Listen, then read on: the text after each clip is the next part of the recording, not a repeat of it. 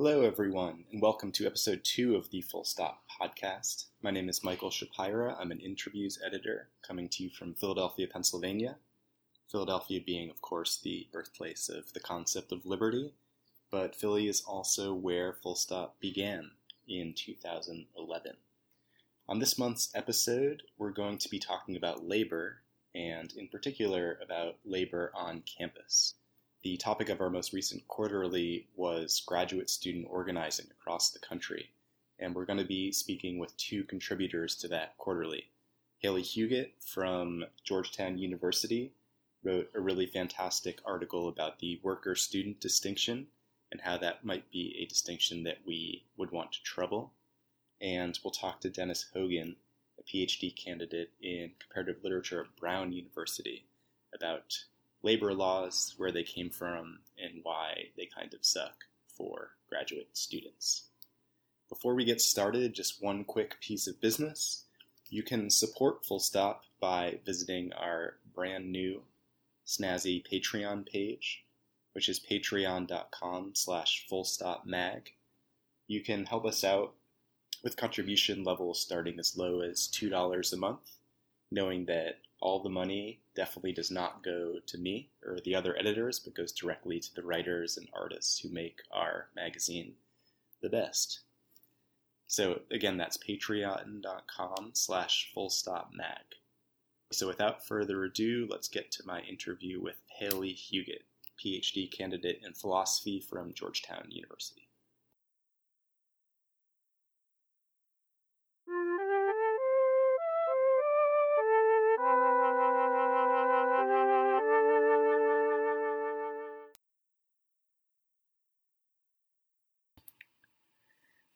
Hi, we're joined by Haley Huggett um, from Georgetown University, and uh, welcome, Haley.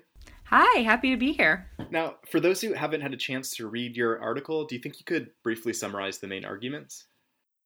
Yeah, sure. So the main claim of the of the article is that students are workers as well, or at least sort of workers, like proto workers, you might call them. Um, I think that the main point of the article is to argue that the activities that people perform that constitute student work, like writing papers or doing problem sets or group projects, running experiments, uh, all of that stuff is actually much closer to regular work than we typically recognize. And the reason we don't typically recognize it is because universities, um, particularly like the more neoliberal private universities in the United States, um, want it to be the case, need it actually materially to be the case that we draw the the distinction between students and workers in a way that makes it the case that the largest possible class of people affiliated with the university are characterized as students rather than workers. And this comes out really clearly when you think about the grad union movement, as well as like university responses to student athletes um, and postdocs. There's this claim that because you're a student, you, that all of your work activities aren't in fact work. Um, and the way the grad union movement has pushed back on that is to sort of affirm the logic of the 2016 Columbia decision, which says that you have two relationships to a university, one of which is a student relationship and the other is a worker relationship. And those two relationships aren't mutually exclusive. And I think that's right and I support that, but I also think that like we can go even further than that and I hope that the grad union movement does go further than that to say, wait, like it's not just that we're both students and workers, it's actually that we're kind of workers all the time and that when we're performing sort of stereotypically student activities, we're also doing work in that we're building our human capital, which is actually not that much different than just creating regular capital, right? The only difference is that building your human capital is the capacity to produce value later, whereas, you know, regular workers are just producing value in the moment. So there's actually there's a distinction still between students and workers on my view, but it's actually kind of a thin one and we are sort of prohibited by the way universities function from really recognizing how thin this distinction is. Now that reminds me of something we were emailing about before, um, which is you're a PhD student in philosophy, and your article reminded me a bit of some arguments that Elizabeth Anderson has been making recently. And I wonder if you could talk a bit about some of the philosophers or some of the thinkers that have influenced your um, approach to grad student labor and organizing. So I was so glad that you thought of Elizabeth Anderson because she's um, one of my absolute favorite philosophers. So it's extremely flattering that you thought of my work in conjunction with hers. Um, her book, Private Government, in particular, has had a huge influence not on not only on me like philosophically, but also on me as an organizer. Um, so, for those who don't know, in private government, uh, Elizabeth Anderson argues that um, employers today actually rule our lives in a way that's very similar to how a king rules over his subjects. It's a kind of arbitrary and unaccountable rule that she terms private government. Um, and I was like, when I read that, I was just so happy to have it as a sort of organizing talking point because I found it really, really helpful for talking to people about joining our union. Um, who were otherwise like pretty happy with the way things were for them at Georgetown. Like maybe they got paid enough, they didn't have an issue with the health insurance. But being able to sort of use Anderson's arguments to point out that the way Georgetown's structured, in that we don't have a union, you know, before Gage came along, we didn't have a union. Um, you know, if you like the way things are, those things can be changed or taken away at any time. Um, and completely without you being consulted or even so much as like your interests taken into account. Um, and in a similar way, it's sort of like a king who arbitrarily decides to bestow favors upon some and punishments on others without any accountability. Um, Anderson's work gives us a way of critiquing those sorts of structures, those institutional mechanisms, uh, whereby some people just don't have power or agency to determine what you know what in fact counts as acting in their interest. Uh, and so yeah having having that uh, sort of in the theoretical background i think was really helpful for for actually just on the ground having organizing conversations uh, and convincing people to join up and support our union. Uh, you, you mentioned gage. Could you explain a bit more what gage is? Um, because it's slightly different than other organiz- or like organizing campaigns on different campuses Yes, so definitely happy to talk about Gage. Uh, so Gage is Georgetown Alliance of Graduate Employees. Uh, that is our uh, graduate worker uh, union that we have at Georgetown. We represent about a thousand graduate employees in PhD programs and master's programs on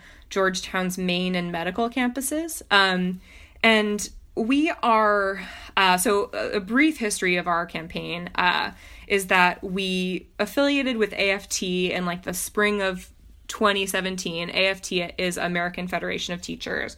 Um, and then we were underground for a while. We um, didn't really make it known that we were organizing. We sort of built up support very slowly through one on one conversations. And then we went public. Um, and basically by that I mean Georgetown. We like told Georgetown about our existence. Um, and they responded to us initially in a, in this really sort of extreme way by saying sorry that we aren't in fact workers. So they responded to our demand for uh, recognition from georgetown that we didn't even in fact count as workers. And so basically we then went in through the, through this like protracted period of trying to get them to recognize us or at least let us have a vote uh, to determine whether people wanted a union um, and we then were able, through a lot of organizing and putting pressure on Georgetown, we were able to get them to agree to an election agreement.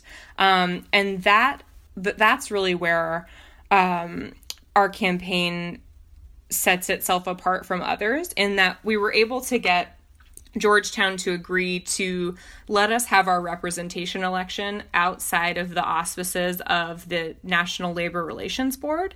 Um, and for just some context on on that, um, that means that you know Georgetown couldn't taking it outside of the National Labor Relations Board means that Georgetown couldn't challenge our right to union representation if we won the election. And so we've seen that at some other places. Like grads will win their union election, and then the university just refuses to recognize them as the exclusive bargaining representative for the people who voted on them. Um, they just, you know, continue to do what's called challenging jurisdiction, which is the idea that.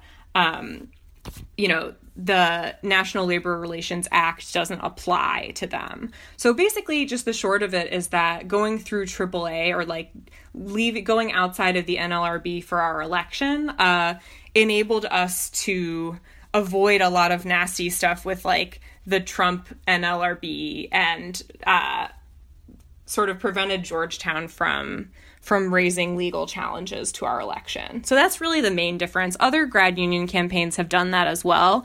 Um, as I'm sure you know, Brown's grad Brown's grad union also, I believe, won um, a private election agreement. So it's not something that makes us completely unique, but um, it is sort of a difference in that we our entire you know um, election was housed outside of the sort of more traditional NLRB process. And I wonder if you could talk about maybe one other way that Georgetown is unique, which is that you're um, religiously affiliated. And I wonder if that had anything to yes. do with uh, their willingness to engage Gage and not resist.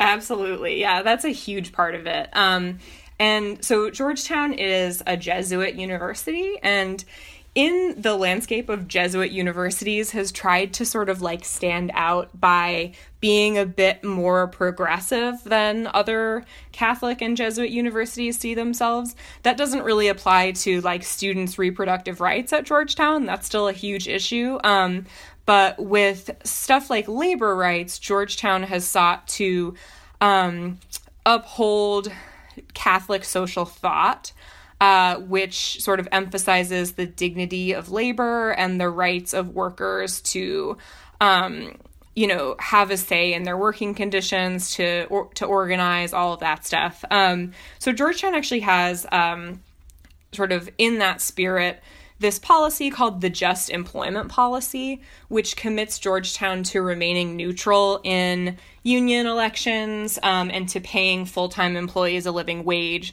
various nice things like that. Um, and that policy, it's important to note, was one because um, in the mid 2000s, a bunch of students went on a hunger strike to try to uh, force Georgetown to live up to these Jesuit values. So I think that's one thing that sort of often gets. Uh, overlooked in thinking about Georgetown and why it's the kind of institution it is. Like, it has these nice values because students and other community stakeholders decided to hold Georgetown to them um, and were willing to take direct action. And so the fact that Georgetown is a labor friendly university has to do with these Catholic values, but also like the actions of people you know, in particular, this group, the Georgetown Solidarity Committee, uh, which is like a labor justice group of undergrads on campus, they uh, have done a lot to make sure that Georgetown actually lives up to these values. Um, and the existence of the just employment policy, Georgetown is still being really weird about like whether or not we count as like uh, whether or not grads are included under the just employment policy. So there's still some questions there about like do they like is our is their response to our campaign like consistent with the just employment policy like it's kind of still up in the air but there's no question that like georgetown has this sort of pro labor brand now um, that has helped us that definitely helped our campaign um, and made Georgetown more of a even though their their response to us wasn't always super friendly, right? They did come out and say they didn't think that we were workers at first. Um, but I think they were easier to sway in our favor and it was easier to get them to come to the table and agree to an election for us and come to the table and bargain a contract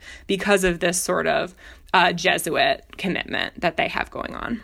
Now, you mentioned a second ago you had some support from undergraduate coalitions, and this comes up in the article as well. And I'm wondering how you're conceiving of some nascent campaigns to unionize undergraduates. And I think maybe the question is whether you think this helps undermine some of the neoliberal corporate logic that is driving up costs and degrading the, mm-hmm. the culture of universities, or whether there actually is something significant about undergraduates as a potential labor class that could gain recognition? Yeah, I think uh, that's a fantastic question. Um, I think it's fantastic that undergrads are unionizing and there's been some arguments. I've heard some people argue that, um, oh, all this is really going to do is, you know, drive up tuition for undergrads. So while they might be organizing for better, um, you know, uh, pay in one area, they're really just going to be, you know, so putting lining their pockets with better pay, they're just going to be like the university that they work for is just going to take that out elsewhere in the form of tuition uh, increases. But honestly, that's the same argument that people make against any union uh, on a university campus. Like, oh, is this, you know, going to be, are these raises or benefit improvements or whatever going to happen, you know, by pulling money, uh, more, extracting more tuition dollars? And I think unions have it within their power, especially using tools like bargaining for the common good. I think unions have it within their power to just challenge that basic logic and it's definitely better to have people organized and and recognizing that um you know they have they have power to challenge the status quo rather than not even if like in the short term there might be you know potential issues with raising tuition or whatever like it's just better to have people fighting that rather than and, and organized and recognizing those as problems rather than just the status quo which is everything is determined by you know the board of directors or these just like very sort of unaccountable bodies that don't include like the whole community as stakeholders that's great. And I just had one final question, which was to ask about your own research, because um, you're not a full time labor organizer, you're also a PhD student. So, what, what, what are the questions and thinkers that interest you as a philosopher? Awesome. So yeah, I am writing my dissertation right now. I'm in like the tail end of it, thank God. Uh, on um, in in the fields of like moral and political philosophy. Um, and the project is about basically cooperation and reciprocity, and specifically like what kinds of creatures contribute to political communities, and what kinds of creatures can be thought to cooperate or engage in sort of reciprocal um, relationships. And there's a long tradition in political philosophy that I'm kind of arguing against that thinks about cooperation and social contribution as being sort of like uh, the, the sort of Rawls inspired model of like we craft the laws together by like rational bar- a rational bargaining process. Um, and what I'm trying to do is really open that up and think about how a broader class of creatures, including perhaps like non human animals, um, sentient AI, or whatever, even people with severe cognitive disabilities or neuroatypical individuals, can be thought uh, uh, to be contributors to political communities and thus eligible for certain kinds of rights and privileges on that basis. So, yeah, it's really a, it's sort of related to the article in that uh, the article thinks about sort of like what kinds of work is required to be a contributor to society broadly. Um, and I'm thinking about that same question in the dissertation, but in a more, I guess, potentially more abstract way, more about how do we add, like, how do we morally contribute to political communities i guess that's sort of the the tie between the article and the dissertation that's wonderful it's a great topic and maybe we'll we'll oh, get a chance to check back in once that congeals into a finished product Awesome. Yes, I hope that congealing happens soon. but in the meantime, thanks for for uh, joining our, our second podcast. Oh yeah, thr- I'm thrilled to thrilled to be a part of it. Thank you so much for having okay, me. Great.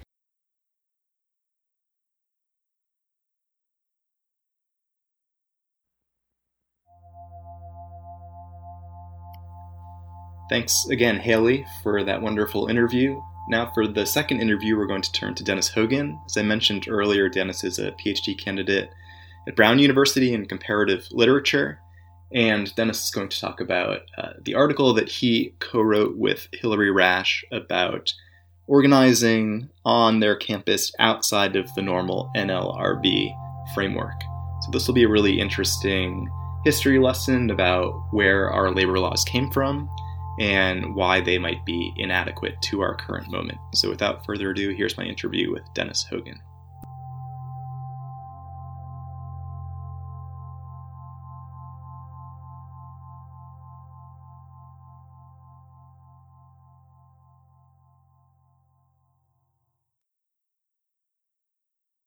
All right, well, welcome to the show, Dennis.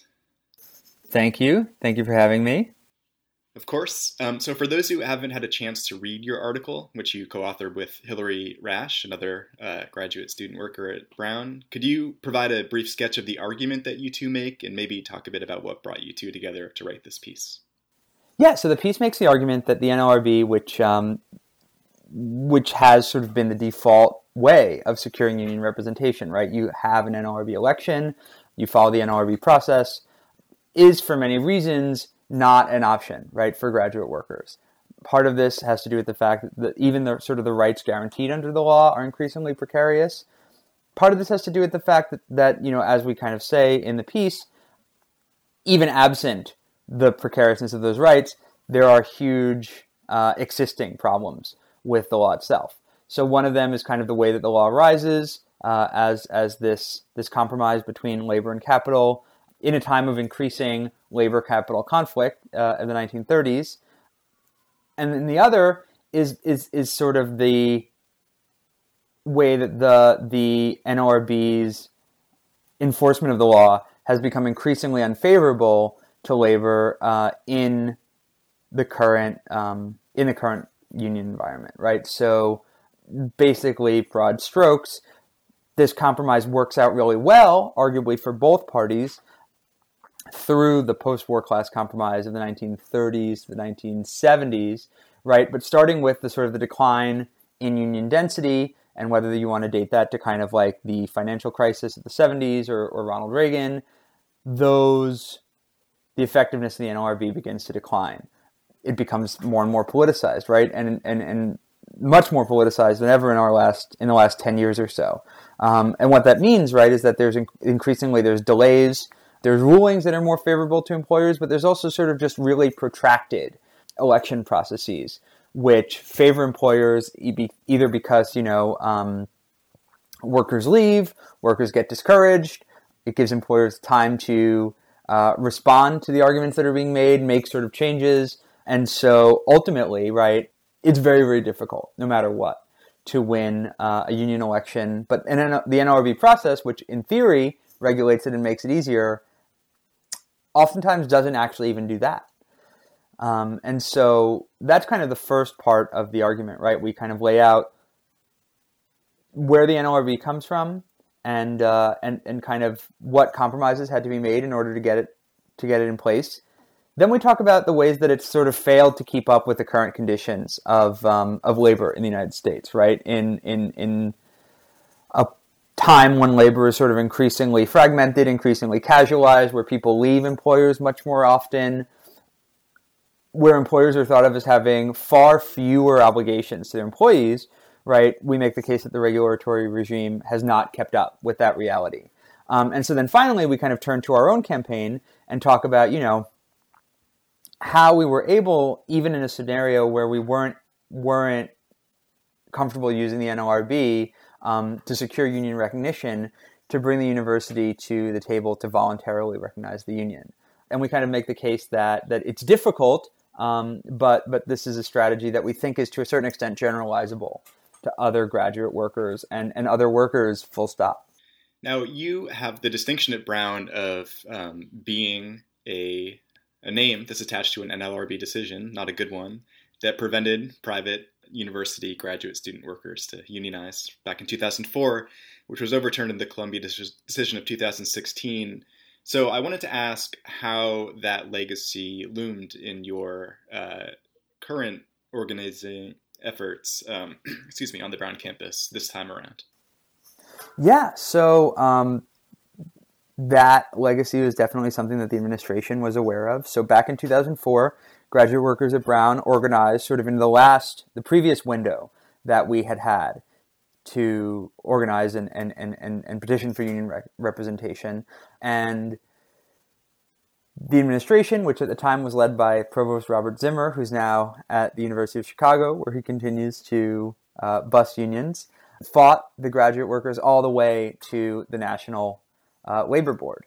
And we never found out what the results of that election was because the ballots were impounded. You know, and the result was that the right to organize for all graduate workers at all private universities got overturned in a decision that, as you said, had Brown's name on it. So I think that this time around, the administration was sort of not eager to repeat that history. You know, I think that they would have been more than happy to have Columbia overturned, but they didn't necessarily want Brown's name on it. You know, and that was a big reason why um, we were able to to bring the university to the table. But I also think that you know that's one condition. But the other condition that's worth talking about is the fact that there was already sort of an ongoing um, history of, of grad workers here on campus being organized. You know, that has to do with the fact that back in 2014, there was this six year funding crisis where funding for a six year of graduate school had been kind of all but guaranteed as long as you were in good standing, as long as the lines of communication with the department were open. But there was a move to centralize a lot of the decision making in the graduate school, who decided, you know, we want to make five years a much more normal completion time, which is, I would add, totally out of step with completion times, especially in the humanities and social sciences nationwide.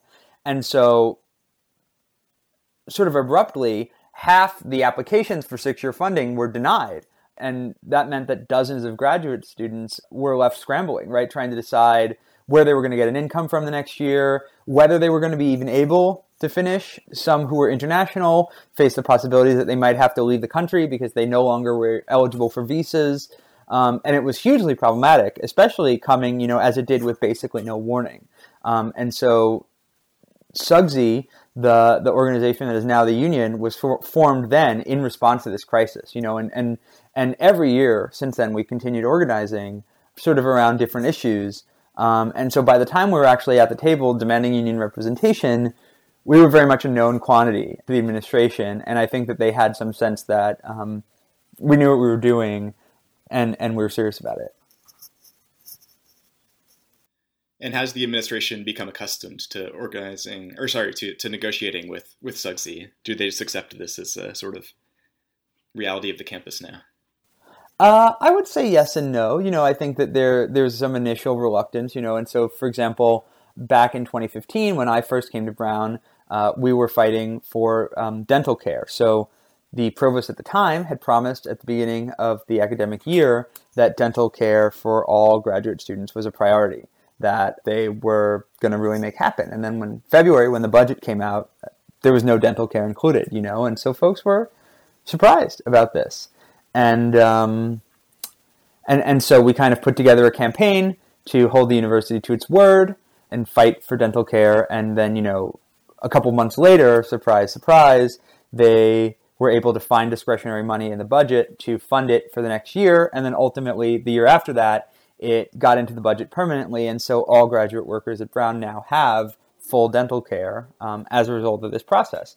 Now, the university does not like to acknowledge that that came sort of directly as a result of our organizing, you know, but for us, it seems pretty clear uh, that that was the case. I think now, you know, especially given that we were signing so many workers up on union cards, you know, the university kind of had to admit, was forced to admit that we represented quite a lot of people. And so, you know, for that reason, meeting with us was worth their while. But you know, I think that this sort of comes back to the part of the lesson of the of, of the article, right? Which is that you don't get power because somebody decides to recognize you. You know, somebody decides to recognize you because you've already sort of amassed the power by doing the organizing work.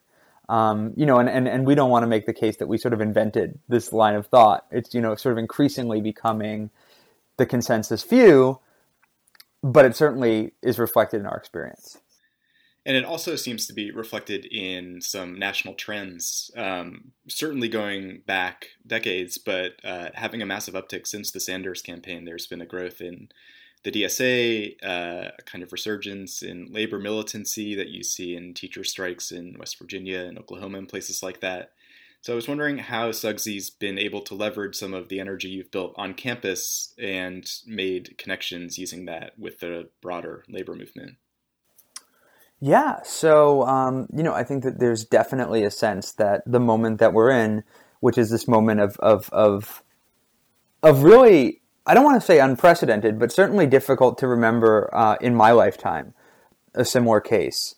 This moment of labor militancy, and and I think that that folks are increasingly watching, you know, strikes happen, watching strikes succeed. So right, so 2018 was a, a sort of a record-setting year for strike action. Um, and 2019, you know, looks like it's going to sort of be right up there with 2018. So, you know, here there was a huge in New England there was a huge strike uh, for Stop and Shop workers that I know a lot of our members were really inspired by. And so, yeah, so I think there's increasingly a sense that that that forming a union and taking action um, together uh, as a labor organization is something that's viable and is something that's getting results. And I would add, you know, kind of going back to the, the, the argument of the piece, that it's not because the NLRB has gotten better or more efficient at adjudicating these um, these disputes or uh, or at speeding the process of union organization and recognition right? It's actually because things have gotten worse. So folks are increasingly kind of coming to realize that they're on their own out here. There's no there's no sort of administrative or legal process that's going to assure them rights that they're not willing to organize and fight for themselves.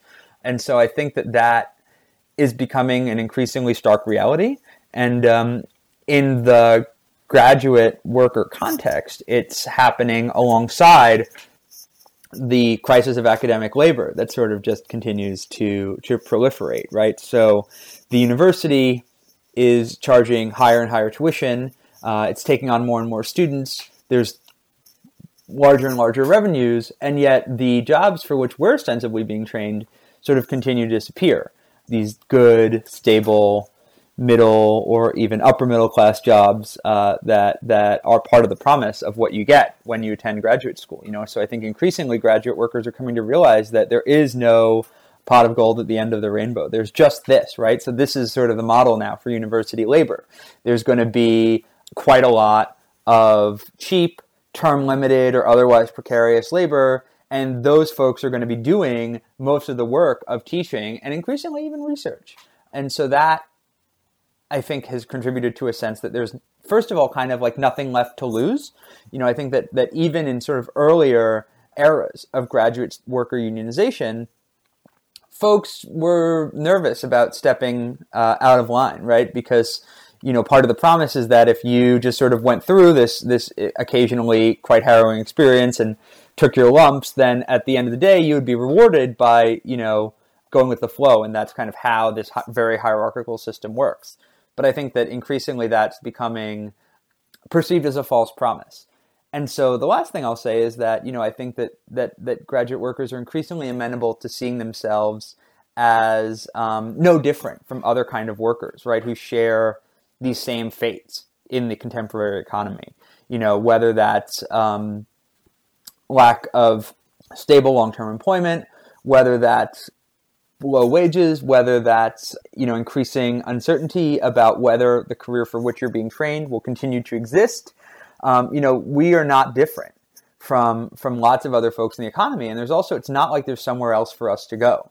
You know, so so like I, for example, uh, am not necessarily all that employable. I mean, certainly, you know, I could figure it out if I had to, but but but I've, I've spent a lot of my life now being trained for these jobs, right? And so we kind of have gotten to the point where we're where we feel that we have to fight for for this institution, and we have to fight to kind of make this institution humane, because it isn't right now. Um, and and by that I mean the university in general, not not just sort of Brown specifically. And so yeah, so I think that there has been been an opportunity to sort of build community with other labor organizations and to see ourselves as participating in a much larger a much larger shift towards more more concerted um, if I can use the word more militant labor activism.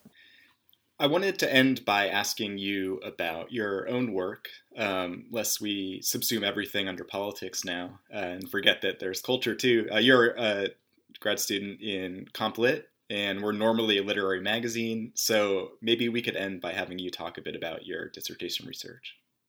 Yeah, sure. So um, my dissertation, which right now is called um, La Reina de los Mundos: Crisis and Creation in the Central American Transit Zones, 1848 to 1914. Um, and you know that's provisional. Sort of everything about this is provisional uh, until it gets turned in.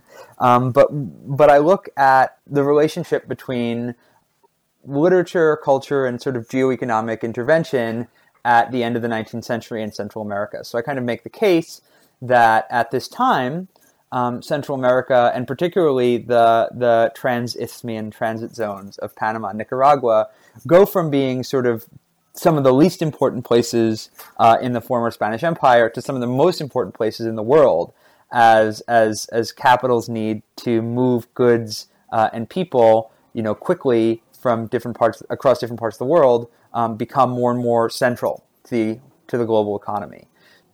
So so I kind of argue that that part of what the role of writers and intellectuals is is that they invent this idea of, of what I call uh, an emporium model of development, right? Where instead of relying on extractivism or an export model, you know, like other sort of regional neighbors, they want to develop this idea of becoming the emporium of the world, where the goods and services and the people of the world will sort of all come and gather and congregate, and that will be this new source of, of wealth. And so there's there's one sense in which these ideas are reflected in the literature, and, and, and we can kind of look at how they're represented, but there's another sense in which, you know, writers and, and, and other cultural figures are actively creating this world, right? By imagining that Central America is a place where these kinds of futures could happen, by arguing that, you know, investment is necessary, by depicting scenes that like may that cause people who make decisions about investment and even invasion and certainly infrastructure to take notice. And you know, so Comp Lit likes to focus on kind of borderlands or areas where the distinction between cultures, languages, peoples are, are, are somewhat blurrier. And, and I think this is, this is a sort of a classic case of that. But there's also a sense in which there's this, there's this kind of unpleasant underbelly to it, right? Because this is also a story about, uh, about environmental devastation. This is also a story about migration of, of, of cheap labor in, in increasingly uncertain economic times. This is also a story about about the imposition of, of, a, of a racial segregation system where, where one hadn't existed before. You know, and so just to mention a few authors, um, on the English side, I, am looking at people like Joseph Conrad, uh, Anthony Trollope, Mary Seacole, who's a very sort of interesting she, she's a Jamaica, a British Jamaican woman who then lives in Panama and then goes to serve in the Crimean War. O. Henry, who coins the term "banana republic" at this time, and then um, on this on the Spanish side, people like Ruben Dario, a couple of Panamanian authors like Justo Arosemena, Amelia Denis de Icaza, Colombian authors like Salvador Camacho Roldan, and among others. So you know, some of them very well known, others others less well known. Hoping to change that. Well, that's great. Well, we'll uh, check back in once that is completed into a book, and we'll have a further discussion about Panamanian literature. Yeah, several several years from now. Okay, thanks so much for joining us, Dennis. Yeah, my pleasure. Thank you for having me. Of course.